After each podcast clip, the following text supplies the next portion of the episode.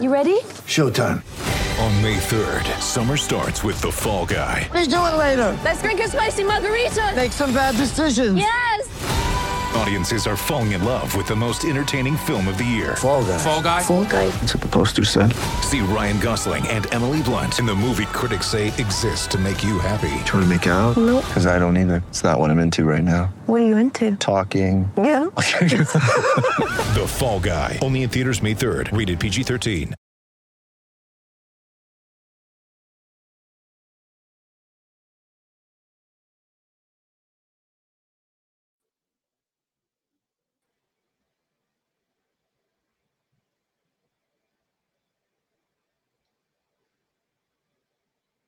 Welcome today to a very special edition of Legends Live. Today we are going to be checking in with a few of our legends that'll be dropping in. But today we're here just to listen, just to really listen. There won't be any viewer questions today. We just want to hear some of our legends' thoughts about what's been going on with the Bucks, the Magic, all the NBA teams, the WNBA teams that have been protesting the police shooting of Jacob Blake in Wisconsin. I've got Scott Rochelle, president of the National Basketball Retired Players Association, with us. Scott, before we get to some of our legends, what are some of your thoughts on the stand that the players took today?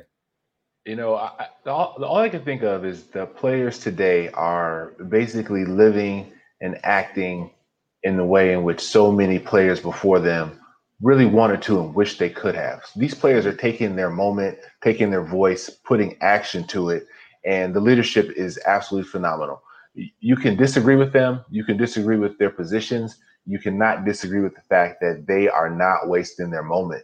And right now what we see is action affecting the way in which the league operates, the way in which we operate. You know, we're in the sports business. We want basketball to be played. But we also understand that there has to be some sort of acknowledgement and change off the court as to what's happening in the world. And the players, they've realized that, and they're taking the stand to make sure something happens there. So you have to take your hat off to them, what they're doing with the voice and the power that they have. I mean, I've been around sports for a while, and I've never seen this before. And I don't think we will see this. We can't look back and see anything like this. You know, there have been times when players have decided, look, we may not go back out if we don't get our way. I know, You know, it was the old All-Star games when they were negotiating for a pension and stuff like that. This is different. Yeah, this is the NBA playoffs, a bubble put together, and during a pandemic for players to continue on and finish out an abbreviated season. And even in that, they decided, you know what, we're going to take a step back and we're going to make people think about what's happening and hopefully get some action out of it because we can't go on the court right now. It's amazing to me.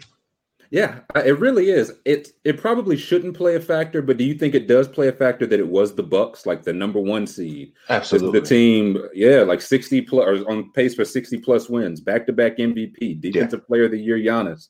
They have every reason to still be out there competing, but they were one of the ones, and you know the other teams did as well. But they were the ones to step up first. So, do you think that it had to play some sort of a role? No. Yeah, I mean, even getting to the bubble concept, there was conversation and there was a healthy debate amongst contenders and leading players about whether or not this should even go forward. Right. This isn't new. The decision was made to play, and everything was moving smooth as it could. But again, when you have another flare-up of police violence on an unarmed individual, here we are. The players are not missing their moment. Right. The Bucks choosing to do this is powerful. They know where they stand. They know why it's important for them to do this, and they're doing it. And again, you have to acknowledge the strength of these young men, definitely, for what they're doing. Winning is important to them. Obviously, everyone plays. They want to win a championship. Definitely. But most importantly, they want the right thing to be done on behalf of all Americans, which is, again, this is historic. This is new for so many people who are just used to enjoying sports. They just want their sports. They just want to see this. But now they have to stop and think about it and wonder, why am I not getting my sports? And that's the point. Right. Now, it's going to come up fairly or unfairly. Do you think, like, the players deciding to go to the bubble was an ultimate? Do you think it was a distraction? Do you think it took away from some of the things that they were trying to keep the focus on, some of the conversations that they were trying to have, you know, going leading into the restart?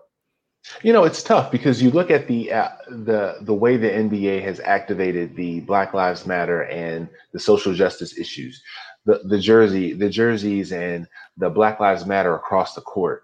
I honestly believe they took the platform and a unified platform, and they've done exactly what they should have done and the most they could do with it. Yeah. Again, with Jacob Blake being shot in the middle of the finals the way he was, it's like, hey, whoa, you know, this isn't new for us. We're bringing attention to it, but since that didn't work, how about let's just stop playing basketball for a day? Right. You know, I can't fault them for moving forward the season. They're basketball players. This is a business. You know, the business has to move on in certain ways, but they found a way to do it that really did lead with the moment. And when you have a disruption like with Jacob Blake, you have to stop and let this disruption happen and bring some attention to what needs to happen moving forward in order for us to have progress. I can't fault the players at all. Yeah. You know, am I nervous about the rest of the season? Are many people nervous about what happens with their jobs and livelihood and those things like that? Of course. But at this very moment, you can't be mad. You just can't. Yeah. What do you think the next step looks like? Like, just in your opinion, because I know it could go a lot of different ways. Yeah. We just before we logged on here, we saw the statement that the Bucks had put out, right, from the players. So, in your opinion, just what would a next step, or what could a next step look like to ensure that this isn't like a one-day thing or a one-time thing, and that some real change comes of this? Well, what I know for sure is that they used their time in the locker room to reach out to the Wisconsin Attorney General. Mm-hmm. To reach out to those who are decision makers, who have the position and the power to try to make something happen. That's what they're doing right now. And I think that's what's next. Accountability. Hmm. What do you do with the officers who are involved in this situation? You know, we're still waiting on Breonna Taylor's murderers to be brought to justice, or need an acknowledgement that there was a murder. Right. And so with this situation, the players said, well, no, you know, let's go ahead straight to the AG and say, hey, what are you going to do here? There's no basketball tonight. There's no distraction. We're focused on this. And that's powerful. It's leveraging their voice and their power in the right way. And I think that's what's next. I think you force someone to acknowledge that this was wrong and that there has to be some sort of consequence. And it's a long road. You can charge officers. You can dismiss them. You have to convict them. You have to get to the point where they're convicted for the wrongdoing that they're doing, if that's what the facts show. Right. And so, you know, there's the progress, and we say progress is such a long process. It is, because there's so many things that need to be done. But making sure there's a first acknowledgement of the fact that something wrong was done has to be the next step, and then pushing to, hey, all right, let's get the gears of justice going. Let's figure out how this is going to be tried and get to a resolution. But without that, you can't have change, because if there is no fear of retribution, if there's no fear that your actions won't lead to a consequence, we're going to keep seeing this over and over and over again. So I applaud them for getting on the phone and saying, hey, this is what we want to see. And I think it feels like that's where the NBA taking a stand, because they know they can go to the owners. The owners know they can go to these politicians in their state, these higher up, like the attorney general. They can get him directly on the phone. Yeah. As always, the money talks. So if you go to where the money is, the money will lead you to where you need to talk to. And it's been very refreshing to not only see them realize that power, but to utilize it, and to watch other players, other teams, everybody stand up and say, yeah, no, we're with them. Like, this isn't they're not going rogue. Like, this is not the Bucks taking a stand against this. This is us, the players, the league, whoever you want to look at it, taking a stand against this. Yeah. I mean, and you're seeing it across all sports right now. You've seen it even at the college ranks, where, and you know, for the past 2 or 3 years, you've seen player voice grow. the players using social media, podcasts, different things. But now there's action coming behind the voice. And that's got to scare some people. I'll just say it. There are people who will have to be terribly afraid of what this means when players are realizing, oh, wow, look, I can effectuate change. Yep. I can say, no, I'm not going to do this. And it doesn't happen. Right. And again, you look at the guys who played in the 60s and 70s, man, they had all the reason in the world to stop playing. They had all the reason in the world to take a stand on something. Did they have the leverage and the power to do it? They may have, but they didn't know it. These players know it, and they're acting on it. I think one of the first times I even realized that, if you remember 2-3 years ago, the Missouri football players, yep, when it was a young man down there he was on a hunger strike, and the football team was like, we're not playing until his needs are addressed. And I think they met with that within 24 hours. Yes. Oh, yeah. And that was my first time realizing, like, oh, wow, like if they put their foot down, they can get answers pretty quickly. And it was the entire team. Yeah. There were no outliers. The entire team did that, and they got the answers. And again, there are people shaking in their boots right now because this is going to resonate. People are watching the NBA for many reasons. First of all, the NBA has done the pandemic and the bubble process properly. Yep. And so everyone, colleges, I talk to consultants and different agencies constantly about, hey, the NBA bubble's working. Can you put me in touch with somebody who help us do the same thing? Everyone wants to have success. Right. So 2020 has been the toughest year for people to cross the finish line in anything. So everyone's finding a way to do it. The NBA is doing it. And so with all eyes on them, You have the other aspect of everyone seeing that, man, players are getting what they want. The players are driving the ship. The players are in control. And so when college athletes, which you see now, start to do more of that, baseball, football's got a season to play. They believe they have a season to play. And so, you have to acknowledge what's happening right now and the growth of the player voice turning into action and what that really, really means. We're going to welcome in Sam Perkins, former player, current legend, Smooth in the house. Thank you for joining us. Oh, no problem. Extend the question to you. I just asked to Scott, just what are your thoughts in general on the stand that the players took today, led by the Bucks, but that the entire league, multiple leagues, the WNBA, MLB, the athletes all over the country are taking? Well, it's a start to something that is much bigger than the NBA. It's been an ongoing problem for so many decades, and for blacks being singled out as just basically target practice, it's a bigger issue than the games involved. I commend them for taking a stance, because of the fact that it involves them in some indirect way, because we're all black, and not even just the black players, white players in general as well. You see all sports entities trying to join in the protest and protest in a way where it will be beneficial, I hope, but.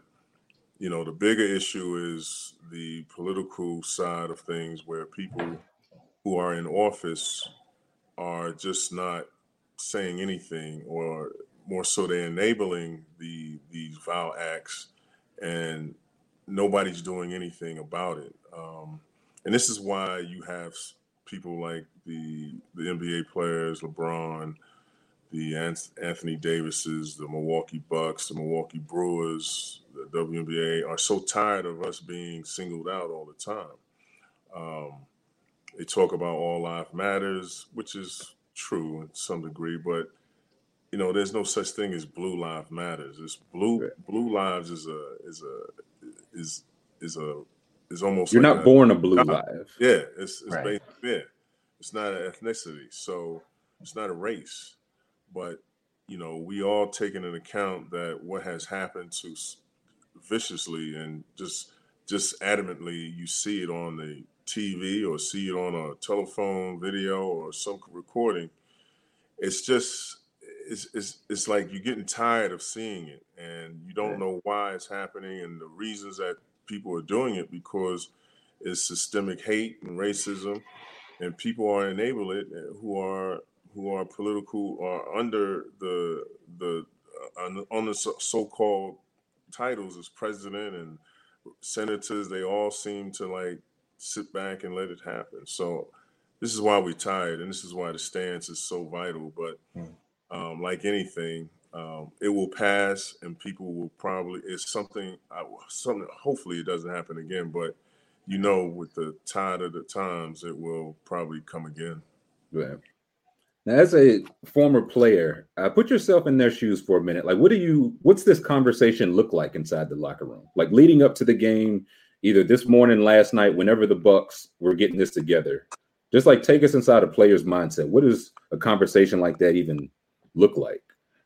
Well, I mean, it's almost like, you know, especially if you're a Milwaukee Buck, let's say, it happened in your city, and you're almost like, man, you can't believe this has happened, and you want to do something, but you don't have. You want to do something crazy to the point where you want to do something for those who've been sacrificed in a way where they didn't even think about, but you want to do something so bad, but you don't have the power to do anything. And you're almost helpless sometimes because we're only mere basketball players, but we also people as well. And so I think you can't look at it just individually. You have to have groups of people acknowledge, just like the protests in a couple of months ago, where people from all races came and really made a good effort.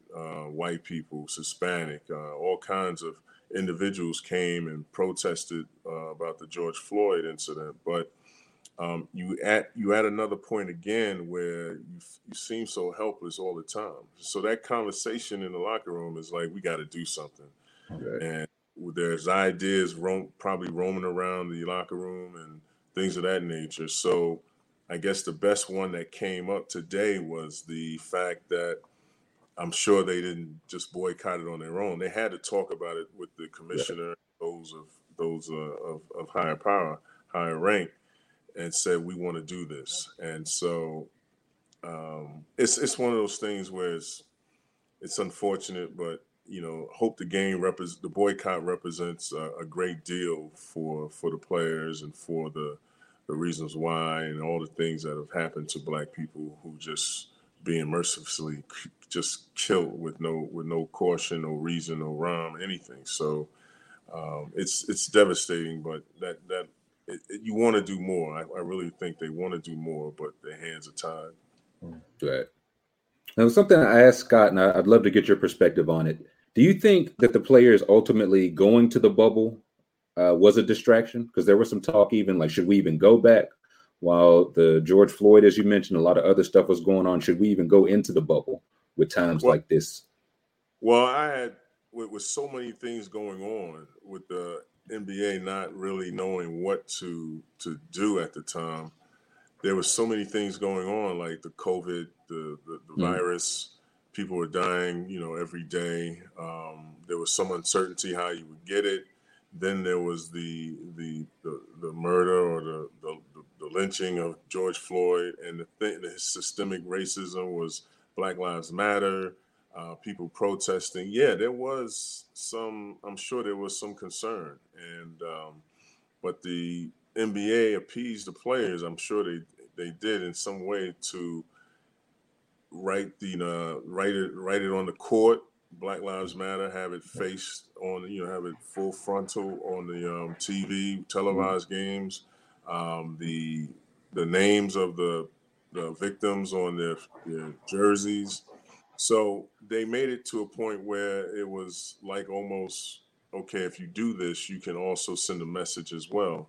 And I believe that's how they came to, you know, to agreement to be at ease, like they can get the message across as well as making the playoffs profitable. But at the same time, again, it's a matter of what we do, how we do it in a calm fashion way. But you know, we can make a stance all we want, but it's out of our hands because it's still, as you can tell, it's still going on. Right. So what do you think? What's no, no, that's right. Well, I was going to say just on that, you know, think about it. NBA being a global game, eyeballs everywhere. Just them being able to put the Black Lives Matter across the court for how many days throughout a stretch of months. And, you know, that was, in my opinion, a really good way to unify and use that messaging. Right. I think what they figured out today was, man, you know what? We did all this and now we have a new name to add to the list. Yep. So now we've got to take a step back and figure it all out again. And right. I don't blame them for not having everything organized and ready. You know, no one's prepared and ready for this type of thing. No one wants right. to deal with this type of stuff. But again, you know, I'll commend them for just saying we're going to stop them from doing anything until we figure something out. Again, this is it the cleanest, easiest way of handling it? No. But is it necessary? Absolutely. Right. I think it's one of those, yeah, like you said, there is no clean, easy way. Mm-hmm. If it was, it'd probably be done already. Like this is uncomfortable. It should be uncomfortable. You know, mm-hmm. people getting killed, especially, you know, on tape. That's uncomfortable. So it feels like, this, all of this should be cause some discomfort to all of us. Something I'll ask, it's something I read it on Twitter earlier that, if you all remember, Sterling Brown, the Bucks player a couple of years ago, had an incident with the Milwaukee police, I believe. But then I also saw that a couple times since then, the Bucks had like honor the blue night, presented like the game ball to like Milwaukee police. So I'm curious to what you both think about that. Like going forward, is that do you think that's one of the things that you kind of like negotiate out or work to smooth out? Because it feels like you're not going to be able to play both sides of this one. Well, one thing that upsets me a lot, or it's on my mind, is like there are good cops, good police officers in just about everywhere. But when they don't speak out against their own, that's just sending a message like, you know, well, it happened again, you know, yeah. So... I mean, there hasn't been any rebuttal from anybody who's against all this. And when, like we like the NBA would always, or a player would always come out and say something, and you know would have to apologize if he says something, you know, in a derogative way. But police officers, the good ones, and I'm sure there are good ones, but. Like they didn't say anything about this particular person recently, or even the George Floyd person, or the Breonna Taylor. You can go on and on, but no one has come out. And so when that happens, when you try to come together with police officers and you acknowledge them on a night to have camaraderie and have some equal justice and within whatever happened. And then turn around and they don't say anything about what's going on, then that leads me to believe that they are afraid of saying anything, or it may give the impression like maybe they don't care, or maybe he deserved it, or they start making up excuses. Well, he had a knife in his hand, or George shouldn't have resisted, or something, or $20 fake bill or counterfeit bill. They will come up with all kind of ideas and excuses, but no one comes out and says, yeah, we have a problem. And so that gets me a great deal. So when they do something at halftime with police officers, it's I guarantee you most of the crowd is always like, you know, whatever, you know what I mean? So it's kind of one of those things where it's just a show. It's just to show, you know, posture for the camera, and that'll be it. I agree. We see those the tributes and those things, and Sam, you're right. There, you know, there are good cops, but this is their time. Like right now, it's the time for good cops. Please make yourself known and say, hey, this is wrong. I guarantee you there's no other group in this country that has bad apples that no one expects to self-police, no pun intended, and to, you know, gather up your own community. Right. These people are out of line. Take care of your people. We see it with so many other groups. And we tell them, hey, well, those are bad apples, then fix it. We don't do that with cops. But I'll say this. I had a career in private practice with a law firm for a number of years, and one of our clients was law enforcement. We represented municipalities, and I will tell you this: one thing was for sure, they were supportive of each other, right or wrong.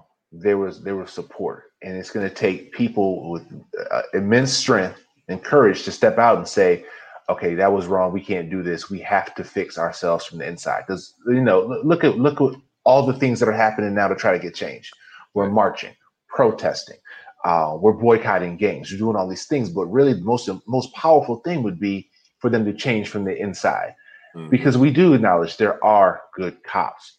Policing has a role in our society, but if we're not speaking up about those who are doing wrong, then there's basically no purpose in acknowledging the good cops if they're not doing what they're supposed to do, and which is cleaning up the bad that's representing them. Right. I mean, if Sam, if you were, as a former player, if there were former players out there doing things that reflected poorly upon you, I guarantee you would probably have to pull their coattail and say, "Hey, man, look, you're making us look crazy." Right. We don't see it, and it may happen, but we need to shine a real light on it so that we can it can be acknowledged, and we can say, okay, there's work happening there. We don't see any of that. All we see is the lack of acknowledgement, the lack of accountability, and therefore this problem keeps perpetuating itself. But no, yeah, I wholeheartedly know that there are good policemen out there, but your time is now. This is it. The spotlight is on you. We need you to step up. And as a former player and the players, a lot of people perceive us only as basketball players. Mm-hmm. So we don't have we were told to shut up and dribble and things of that nature. Mm-hmm. So we're not inclined to be even voicing anything on this, even though they're killing black men in this situation. We're not qualified to speak. So that's some of the people's attitude when we do come out and speak or boycott a game, or we come out, as Charles Barkley says, or Shaquille O'Neal, Kenny Smith, when they have an opinion, people just telling us basically be quiet. So, and that's the other thing where our voices are minimal to a lot of people who really look at this as just a passing. Right. You know, I just want to jump in and say, you know, what we should talk about here is the issue of athletes being vocal about a situation that many Americans don't think that they can relate to. And I think Sterling Brown's a perfect example. Sterling Brown I saw the video. There are probably between 3 to 5 cops there to handle a situation where he parked over a line, or I think it was a handicapped space that he parked in, running into Walgreens at night. You know, I think the message that has to be given is that at the end of the day, it doesn't matter who we are, how much money, education, status. When a police interaction happens, it's almost a great equalizer. You're seen as a black man, and anything can happen. And I think that's why it's important for athletes to speak up, because Sterling Brown being a perfect example of it, but we all know that it could always be us. Yeah. I mean, it happened a couple years ago to John Henson in Milwaukee. He got profiled. I think he was trying to get inside a jewelry store. Jewelry store, yep. After he had signed a $45 million contract, and they saw a 7-foot black man outside, and I think they called the police on him. Absolutely. So, yeah, it don't matter if you Jacob Blake, if you 7-foot tall like John Henson. Again, we're seeing the same things, and we're seeing them over and over and over again. Mm-hmm. And I think that's why we're so tired, because social media has put everything on platform, like they say, if it's not filmed, we never know about it. But the ones you see, it's like it's a different one all the time. It's a different situation all the time. Somebody's in front of their house, and the cops somebody called the cops or police on them to ask them, "What are you doing here?" and ask for ID. Or you have a guy walking down the street with a hoodie on, and he's just coming out for exercise. I mean, it's so blatant now to the point that's why people are so tired of it, because you see different ways of racism evolving. The systemic side of it is just tiresome. You know, when this man unfortunately got shot 7 times, I couldn't believe I couldn't believe when I woke up, I heard what had happened, and with the children in the car. Mm-hmm. Whatever reason he was shot had no reason. I mean, it was no reason at all to be shot 7 times. And I mean, I keep going back to it, but it's so ugly and so vile, to the point all of them have been vile.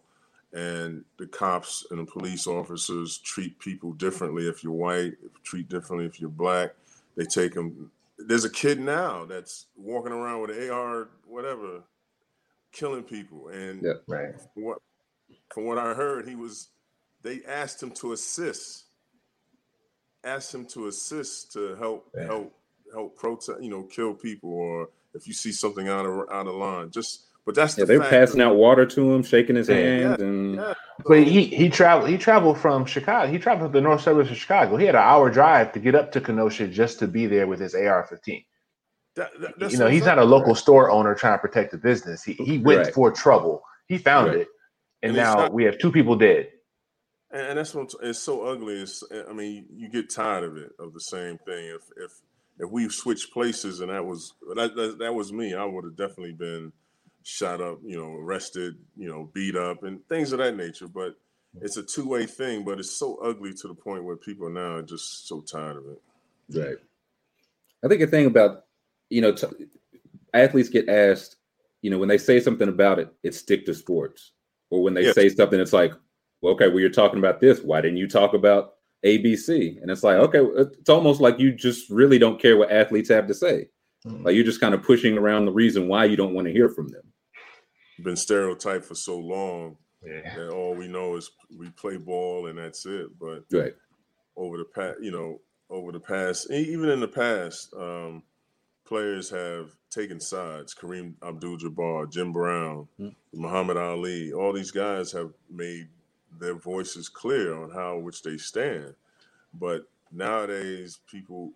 And because of the political views and politics, people are now coming out even more strong and showing their faces. They said they took off the hoods, and now they actually out there doing their thing. So, it's and people like myself and everybody else, I guess, or even the players of the day, just be quiet.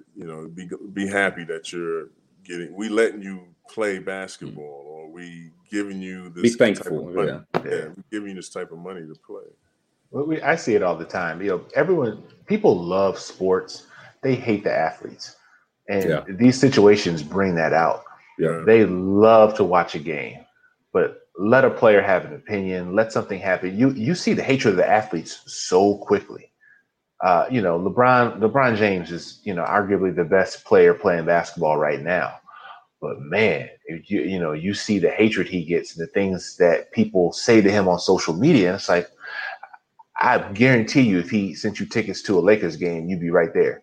So, absolutely. If he followed you back, you'd be happy to see it. But so the issue is this. I think it's important for players to see this now, to understand that. Look, people love to see you run up and down the court. They'll spend money. They'll spend their money to support you playing basketball. But as soon as you have an opinion or say, hey, I'm a human, right. And that's important for the guys to see right now. And they're seeing it. It's being exposed. 2020 is just a year of everyone being exposed. And we're going to be better for it. At the end of the day, we'll be better for it. The players, they've already realized their power. They're exercising it. Sam, question for you. When you were playing, would you ever have thought you could have pulled off a just saying we're not going out there to play? No. Right?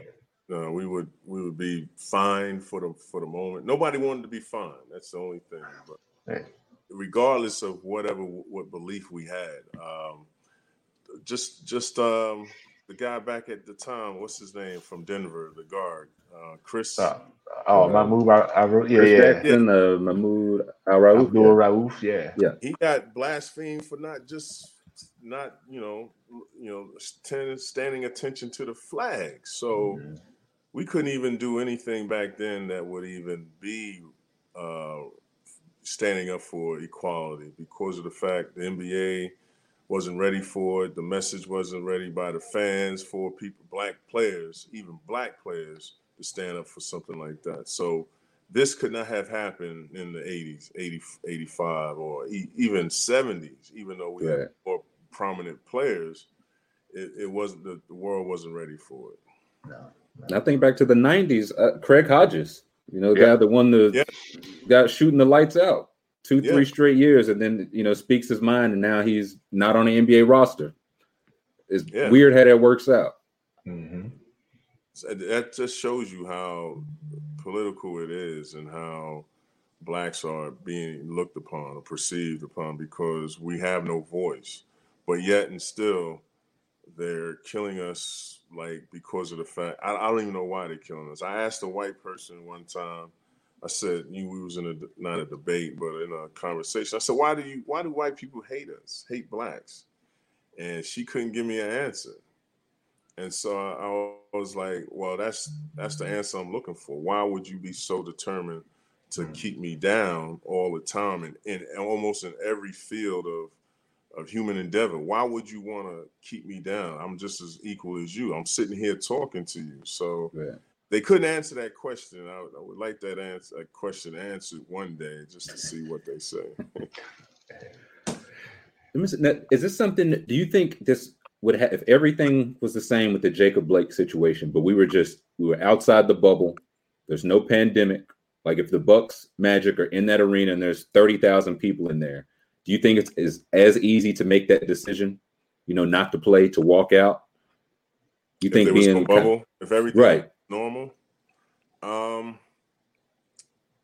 it probably would not be, I say, because everything was, if everything is normal, people expect everything to stay normal. Because of the fact that that's how, you know, things go for the NBA's entities and any sport. You know, they wouldn't, if you would have to have a conglomerate of players and teams. The whole NBA shut down. You have to have more than just one particular team to pull that off. Right. You have to have the NBA and the MLB. Who else is playing around this time? The WNBA. You would have to have all of them say that's enough and walk out, because you can't, if you find one, you're gonna have to find everybody. Right. But then again, remember there was a shortage in the league one time, and they started having scab players. People started crossing the line, you know what I mean? Right. So you're going to have that again. You're going to have that issue again. Like some players, I'm not boycotting this time. I'm not holding out. I'm not, you know, so you would probably have that again, because some players would cross the line. But I think the union of the NBA, the players union, is so much now, much more tighter and much more conscious, that maybe that would have been pulled off. And maybe if it was normal, but definitely the bubble is more powerful, because of the fact that everybody's looking at the NBA. It's just, it's a Black Lives Matter type thing, and more of a consistency with players and the teams involved. So you don't have all 82 teams playing. So, all 30 teams playing. Yeah. So that makes it even better situation in the bubble. But yes, having all the teams kind of like boycott would have been hard, you know, to do, much, much, much harder. Mm-hmm. We'll say, guys, you, Scott, you think it would have been the... Yeah, you know, I think that the fact that they're all there, and let's be clear, in the bubble, they're bonding, they're communicating. It's so much easier.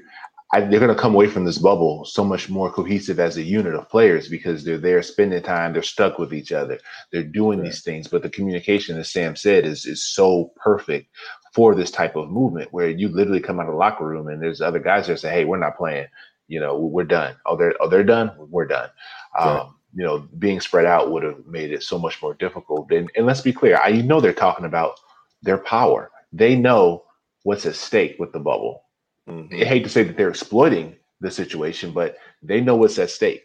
Right. They know that the NBA has a lot riding on this working. And so when they decide they're not going to play, people have to kind of fall in line and say, okay, well, you're not going to play today, but what do we need to do? How do we need to listen to you so that the next few games get played? Is it a perfect scenario? No, but is it the scenario that they're working through and hopefully gonna get some response and some action? Yes, and that's what it's all about. Right. Hey guys, I'm gonna sign off now. I want to give some more legends an opportunity to jump in.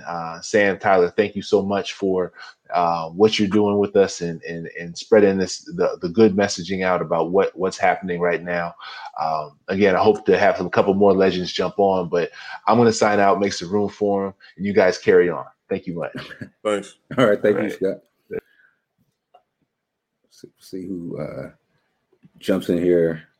Next, another thing, I'm not sure if I asked you, the thing about Jacob Blake, one of the things that stuck out to me is that the camera, I didn't watch the video, but the angle we saw, I believe that was just cell phone footage. Like that wasn't body camera footage. And right. The body cam, it was like a whole big point about that made a couple of years ago. Everybody wears body cams. And it's like, what came of that? What happened to that? Well, exactly. I mean, I didn't watch the video either because I just didn't, I didn't want to see it. At the same time, I remember body cams were mandatory all of a sudden. They had it mandatory to the point where now we can police whatever what they do from here on in.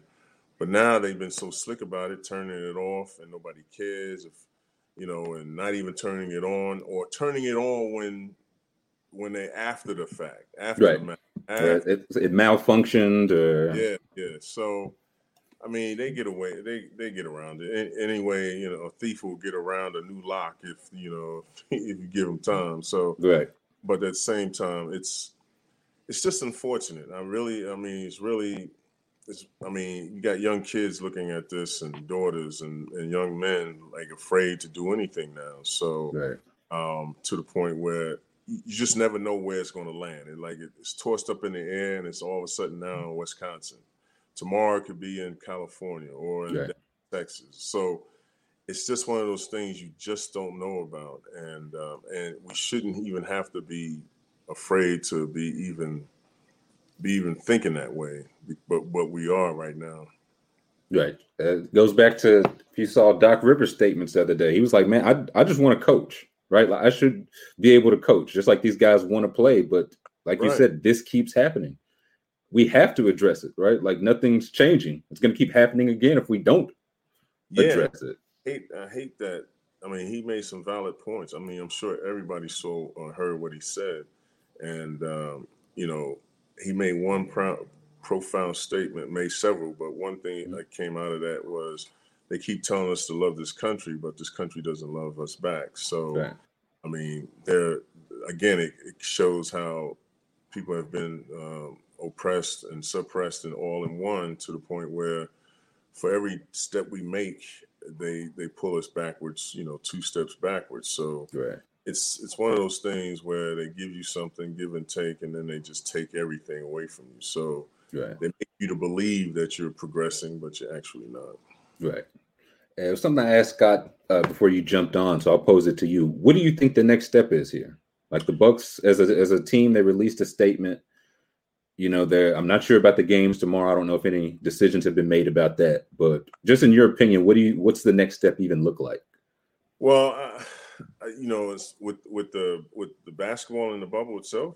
Or in general, but particularly like the games. Like, is there a certain checklist? Is there something where they're like, okay, if we get A, B, and C done, we'll play tomorrow? Or are they waiting to hear more? Like, what do you think that next step looks like? Well, we've been asking a lot of people, more so than just the players, been asking about, arresting the officers for Breonna Taylor, justice for her and her life and family. We asked for George Floyd. I mean, these things are not even being at the forefront of anybody's top list. It's not on the list of anything. So, I mean, I don't know what the Bucks or the NBA will do in that matter. I believe that they will probably agree to hold out and then probably finish the series itself because they're not that far away in a sense. But I think that between time, in between time that they will have to, players are going to have to unite. They protested, and you see how far the protesters got. It was a nice thing for everybody to come together, but it died down, and now another killing has happened. So right. I don't know how much protesting or marching effect it had on people. I mean, it had a great deal, but I mean, right. Now it's time to start voting. And I don't even know voting is, to tell you the truth, will make a difference. But right. I think it's a small part, but I do think it is a part. Yeah. Yeah, it's small, but, you know, people at top, they are going to have to make it. I mean, there is no politician. I haven't seen the news, but I have heard anybody say from politics or political or someone in office say anything about this. Right.